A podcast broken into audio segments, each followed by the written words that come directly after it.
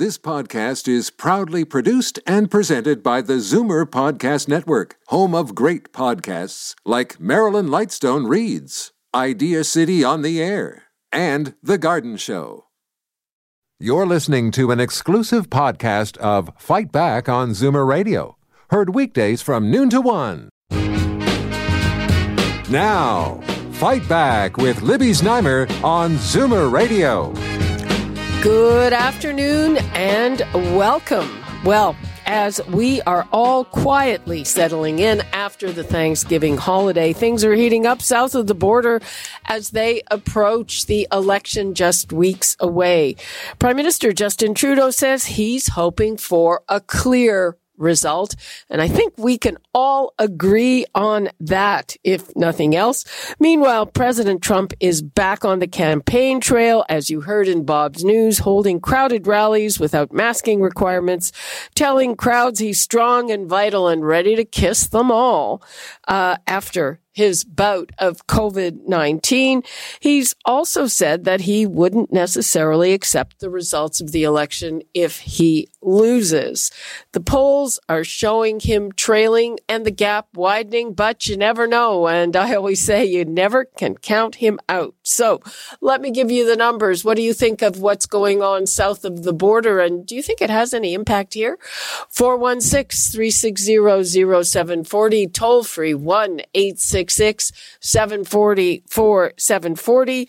Now we go to our crack strategy panel. John Capobianco, Senior Vice President and Senior Partner, Fleishman Hillard High Road, Charles Bird, Managing Principal of Earnscliffe Strategy Group in Toronto, and Karen Stintz, the CEO of Variety Village. Hi, everyone.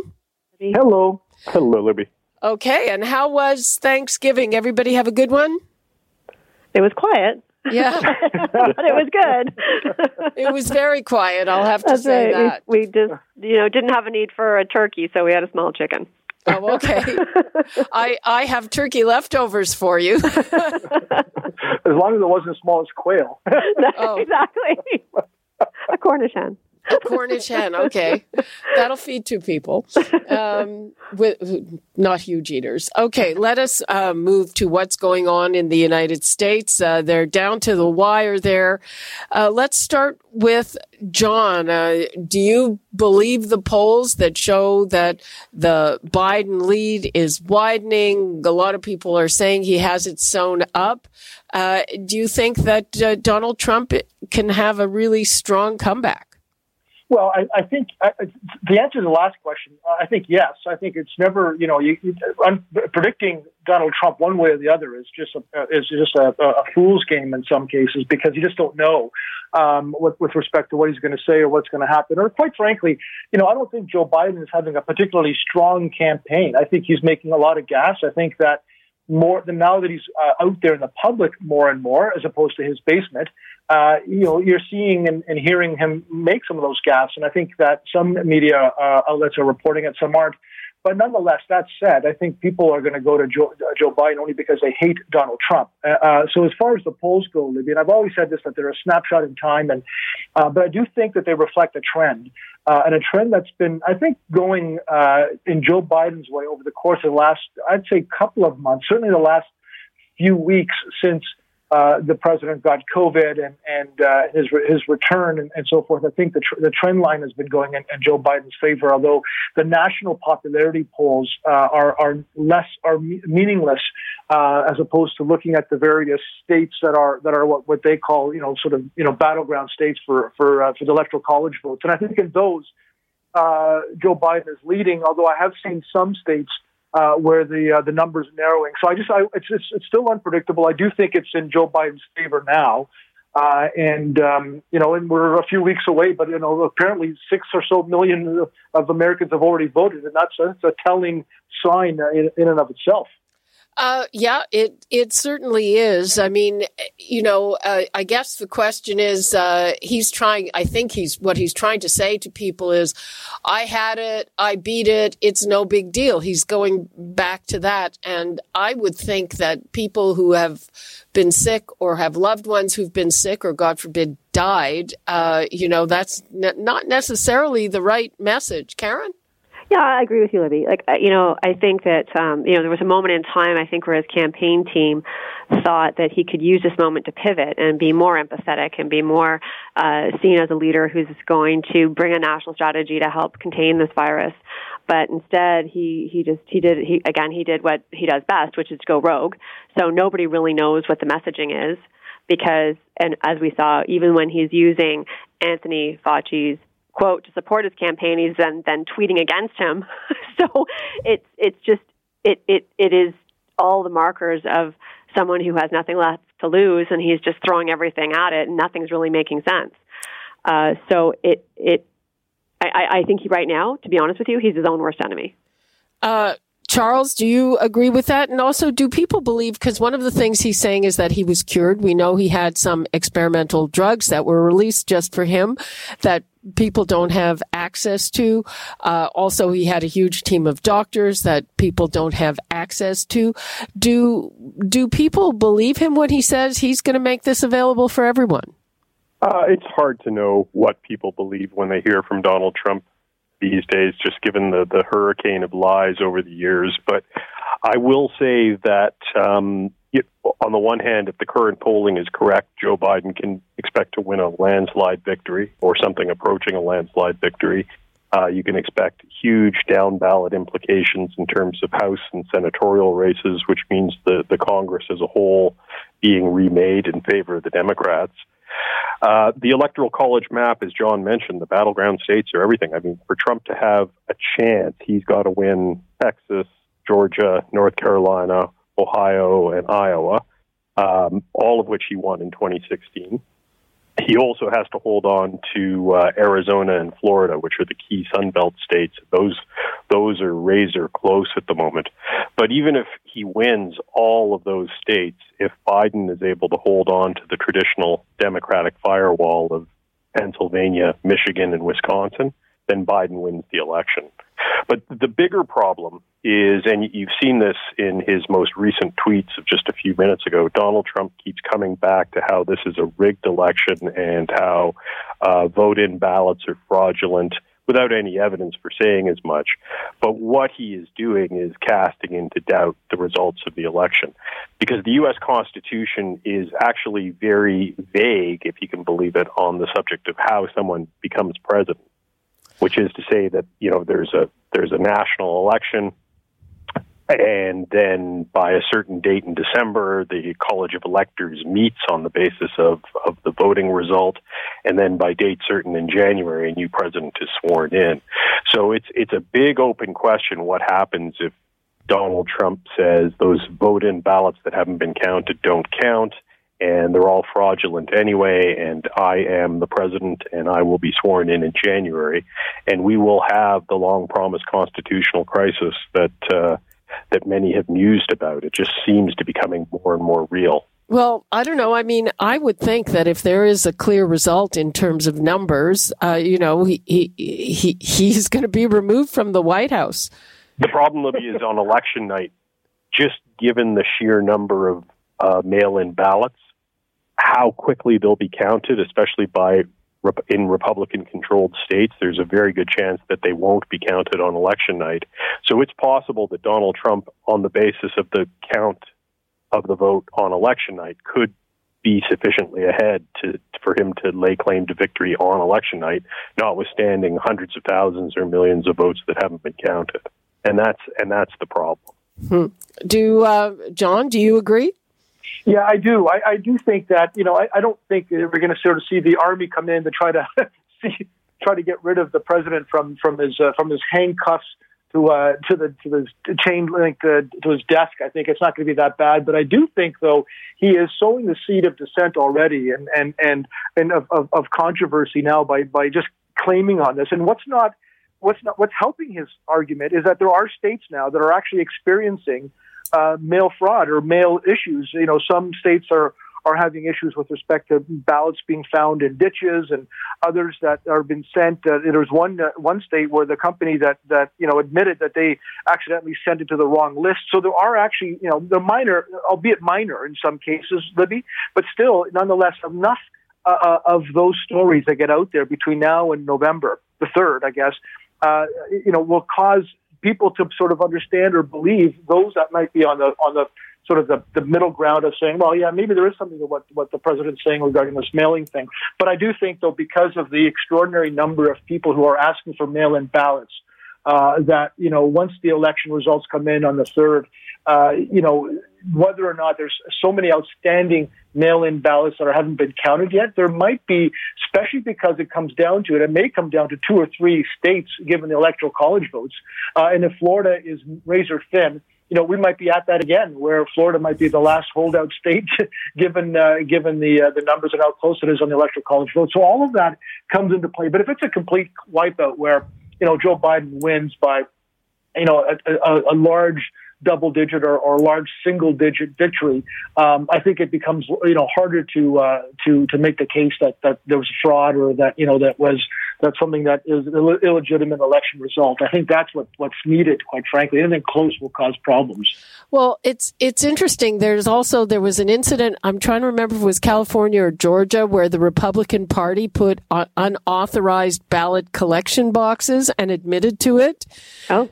Um, so it it really is quite something. And I, I mean, I guess the other question is, I mean, at a certain point, you've got to wonder where Republicans who are, you know, worried about their own futures, are they really going to stand behind him questioning the result of an election? I mean, is that, you know, you can see a few of his total uh, loyalists doing that, but most of them, I would imagine, are there for self interest. And I would think that that might be a bridge too far. Does anyone agree with me, Charles? Oh, yeah. I mean, right now, the Republican Party is in very dire straits. Uh, their fundraising is in the tank. Incumbents who were considered guaranteed chances of reelection, such as Lindsey Graham, um, are now looking at very, very tight races on their own. But they've they've come so far with Donald Trump that they really, as I've said before, it's like having a wolf by the ears. Um, you'd rather not, but you don't dare let go. And they are in exactly that situation. So if on election night he is declaring victory as or decrying the system, saying it was fraudulent, um, I fully expect Republicans will will have a, an extraordinarily difficult decision to make because many in in the face of so many instances of Trump's apparent madness, um, folks have turned to the Republicans and saying, "Why aren't you speaking out? Why are you not speaking out?" And often they will. Um, but in this instance, when everything is on the line, it's very difficult to game through exactly what they'll do. And Libby, just to add to that, there there are now uh, situations where the media have gone to people like Mitch McConnell and other sort of leading Republicans whenever the president's made some really you know crazy remarks with respect to not leaving or the, the you know the election being delayed or postponed, and they've sort of come back and kind of you know moderated or, or brought some sanity back to back to the response by saying you know there will be an election uh, on November 3rd. There will be a transition if there is a transition. So there, there is some moderating of, of, of the comments by some leading Republicans in some cases. Well, and you would think, I mean, I understand if they don't want to make it public that the Democrats would have something figured out or some strategy about what they are going to do if that happens, Karen. I don't know. Have you seen anything about that? Well, I haven't I, at all. And it, it is, I mean, you know, the United States is not a banana republic. So to your point, Libby, like there, if there's an election, um, even though there might be some ambiguity with the Electoral College and, and how it deems the president to be the president, I mean, it, it's, it, it, there is an expectation that the winner of the election will be the president. And they also, you know, Trump over the last four years, um, it's been hard for individuals to speak out against Trump because he has the, the bully pulpit, he has Fox News, he has ways that he can cause harm to individuals who speak out against him, and he's shown that he will use those avenues to his to the full extent that he's able to. But if he loses this election, and and I and I agree with with John and Charles. It can't, you know, if it's razor thin, it'll be harder. But if he really, if he loses this election, he's not a threat to anybody anymore. And so oh. I think that, that I don't know about that. Yeah, he's a threat to himself, and he's a threat to the you know to normal standards of decency, but that hasn't changed.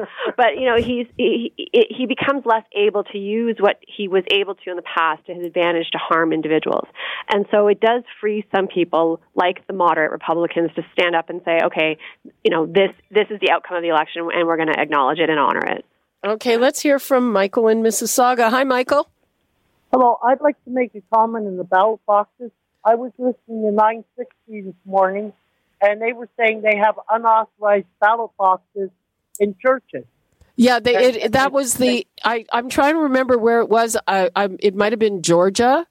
Uh, there were. I mean, again, it it wasn't a huge number of them, but they had unauthorized ballot boxes, and they admitted to it. But they said, "Don't worry, we won't tamper with it. But you'd think that um, the whatever is in a box like that would be disqualified. But it it it's it's sort of open election fraud. I don't know.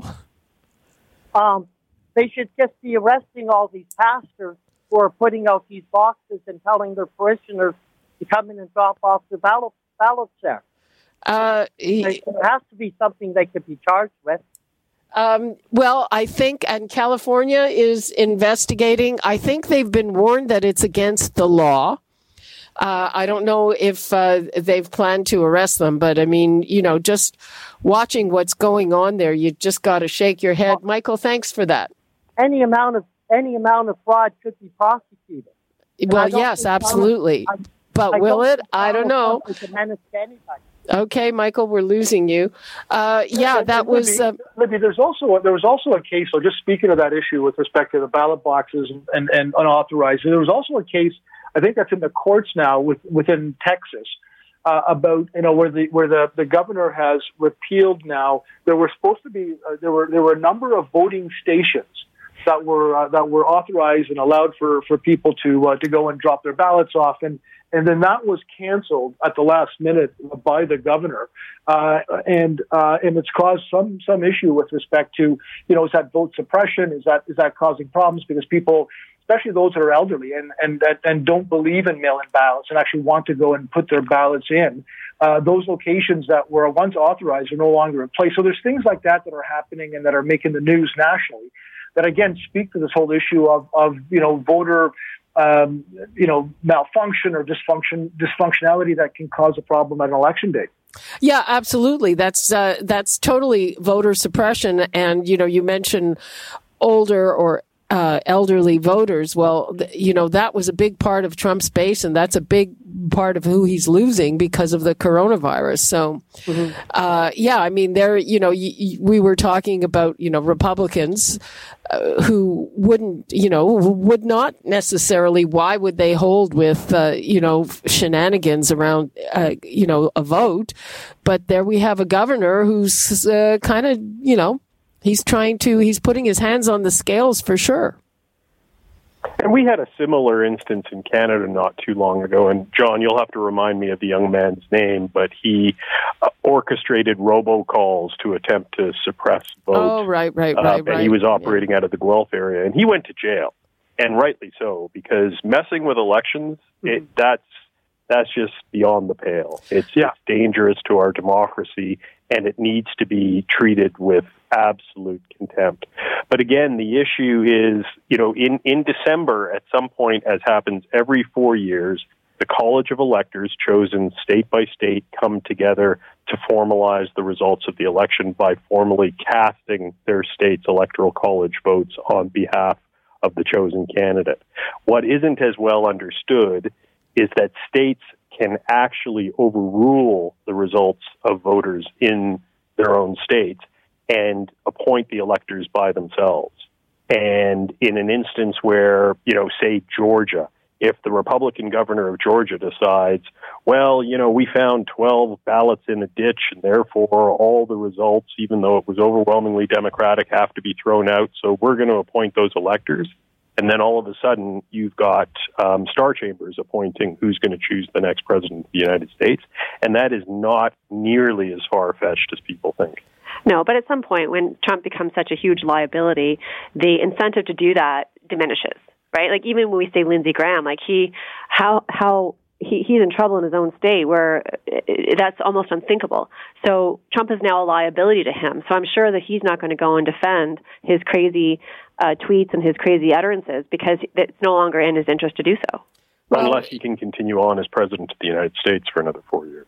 Well, but I think that I mean you could orchestrate that, I'm sure, but the likelihood of that happening through the voters is is not likely. Well, yeah, and there's there's plenty of unrest in the United States right now. Yeah. Um, and I'm sure that they are cognizant. And I mean, who knows what's going to happen afterwards? You know, even if there is a clear result. But and it's uh, no coincidence that Donald Trump is tweeting up a storm about how the election is rigged and vote in ballot and mail in ballots are fraudulent. I mean, this is for a reason. Mm-hmm. And there's a reason that Republican organizing committees in various states are filing lawsuits even now, bringing into question the legitimacy of the election. Oh yeah, and, that's and this been, is the concern. That's that's uh, been the strategy. Let's for a minute uh, discuss uh, uh the confirmation hearings for uh, Amy Coney Barrett. Uh, she would, you know. Um, change the balance of the court. They're determined to ram it through. Is there any way to stop that train for the Democrats? Um, not, not really. I think that the, the, the, Republicans, and we're seeing the hearings for those who are seeing the hearings, and I've got it, I'm, I'm glued to it. I'm just, I'm just intrigued by it. It is falling down party lines, um, right down to the, right down to the person. So, you know, obviously they've got the, they've got the, um, the votes to, to be able to do it, and every Republican on the committee and also within the Senate are, are pretty much, except for I think save two, uh, that have said that they might vote against it, although they might, they may be changing their, their minds now. But I, think it's going to happen. I think it's going to happen probably within the next week to two weeks, unless there's some procedural wrangling. But I think you've got somebody in Lindsey Graham, the senator who runs the committee, who is extremely smart and, and understands uh, the the nuances. But let me say though, I, I find uh, Amy Coney Barrett extremely uh, uh, impressive. Um, you know, she uh, just listening to her and, and how she's handling the questions and and uh, and how she's dealing it, not only from the Republicans but mostly from the Democrats. Uh, she's an impressive jurist, and I think she will become, if she is in fact nominated, a, a really strong, powerful Supreme Court justice. Uh, yeah, I mean, uh, one of the things that the Democrats are trying to emphasize is uh, health care.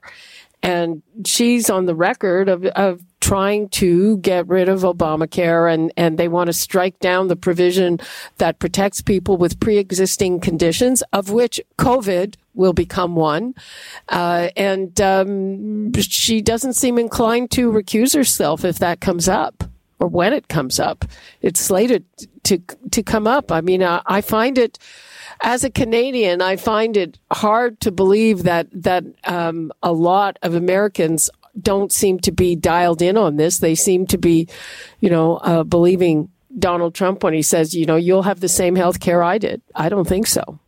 Oh, well, through the history of the United States Supreme Court, there have been very, very blatant examples of justices voting on purely ideological lines, uh, notwithstanding what the law says. And it was very interesting to see Ms. Coney Barrett um, going through the usual spiel about how her own beliefs wouldn't influence her opinions, that it was all going to be based on the law and based on precedent.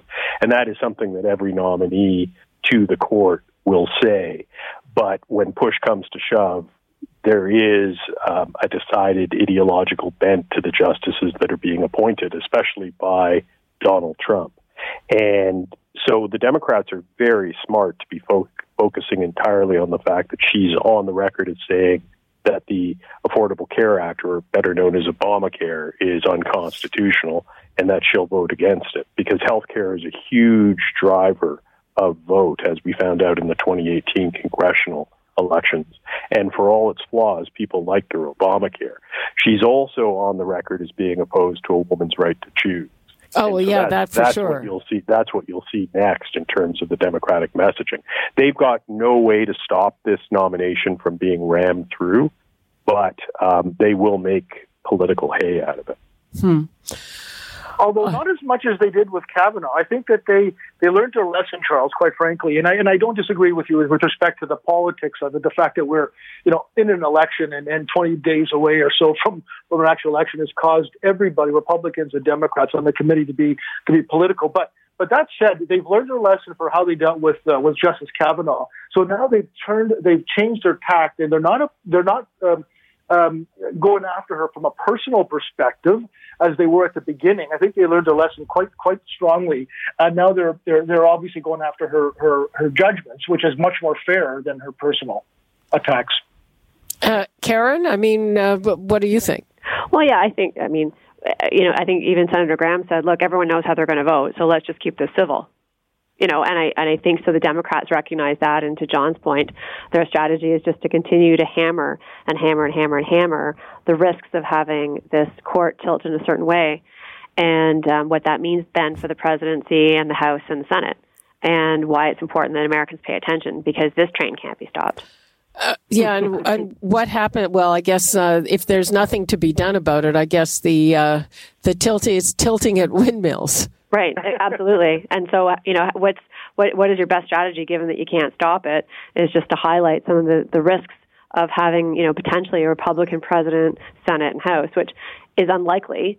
Uh, but that being said, the, I think the American people and the Democrats are, are very well advised to, to to be highlighting these issues as something that they need to pay attention to. Okay, uh, we are running out of time. So, as a final question, uh, with a quick answer to all of you, is is all of this somehow spilling into Canada? Things seem to be fairly quiet here. We've got the this the second wave of the coronavirus with more restrictions, but you know, um, I don't know if it's because it's the day of Thanksgiving. Uh, it sort of seems all quiet here. Charles. You know, it's something I think about a lot, whether the kind of um, extremism we're seeing in the United States can find a home in Canada. And I think the short answer is we're not immune. That there is a certain percentage of folk who feel that immigrants are poison and who don't necessarily like people whose skin color is different or whose religion is different. I think that kind of bigotry has been part of us.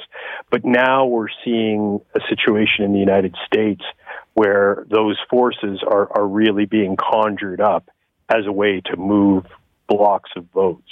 And if and I don't think it's just the conservatives who are susceptible to it. I mean, we see what's happening on the far left as well. And if we ever see our political leaders sort of egging on these types of sentiments, I think we will find ourselves in, in very dire straits. John? I think that you know Canadians, especially, are sort of like like anybody else, quite frankly, globally, are sort of accustomed to and are used to you know President Trump and his antics and what's going on there. So I think there is a sort of a tuning out uh, of, of all that that's happening. I think that we always run the risk, and there are certain elements within Canada for sure, as Charles alluded to, that are that, that you know that do sort of you know pick up on on what they're hearing and what they're seeing in the U.S. Although thankfully, very very small uh, uh, groupings of, of that. But I do think as the as the election gets nearer, uh, it's going to be much more relevant to Canada uh, with respect to what's going to happen, especially because we're dealing with borders being opened and closed and, and trade deals are going to be looked at. And all of those, I think a lot of Canadians, certainly our government, are waiting to see who the next president is. And if it's Trump for four more years, that's going to cause a lot of readjustments uh, that's going to have to happen. If it's Biden, well, then we're going to have to see what, what comes out of that because there is a bit of a, a protectionism, even with the Democrats, that, that we've seen or haven't seen in the past that might hurt us. Okay, and Karen. Yeah, I think that um, I mean I mean, I disagree with Charles in that, you know, Canada, we, for sure, we have our warts and we have our um, injustices that have been done and continue to be done, but culturally, we are so different than the United States. And we, it plays itself out in everything from, you know, from how, from schools to gun control to healthcare, that the American culture is very individualistic. Our culture is emerging as one that is more collective and that has that defines us in a way uh, that is very unique and, and, and, and quite separate and apart from the U.S. But I, I do think, to John's point, there is a bit of a wait and see, like what, what actually is happening south of the border, because even though the polls are directionally heading for Biden, this, you know, Trump has yeah. this incredible ability to continue to pull, uh, def- you know, victory from the jaws of defeat. So it, um, you know, I think that everyone's just kind of watching with bated breath what's happening. Okay. On that note, I will wrap things up. And by the way, we are going to be talking about extremism in our next segment. So please stay tuned for that. In the meantime, thank you so much, Charles Bird, John Capobianco, and Karen Stintz. Thanks, Libby. Thanks, Libby. Thanks, Libby. You're listening to an exclusive podcast of Fight Back on Zoomer Radio, heard weekdays from noon to one. You're listening to an exclusive podcast of Fight Back on Zoomer Radio, heard weekdays from noon to one.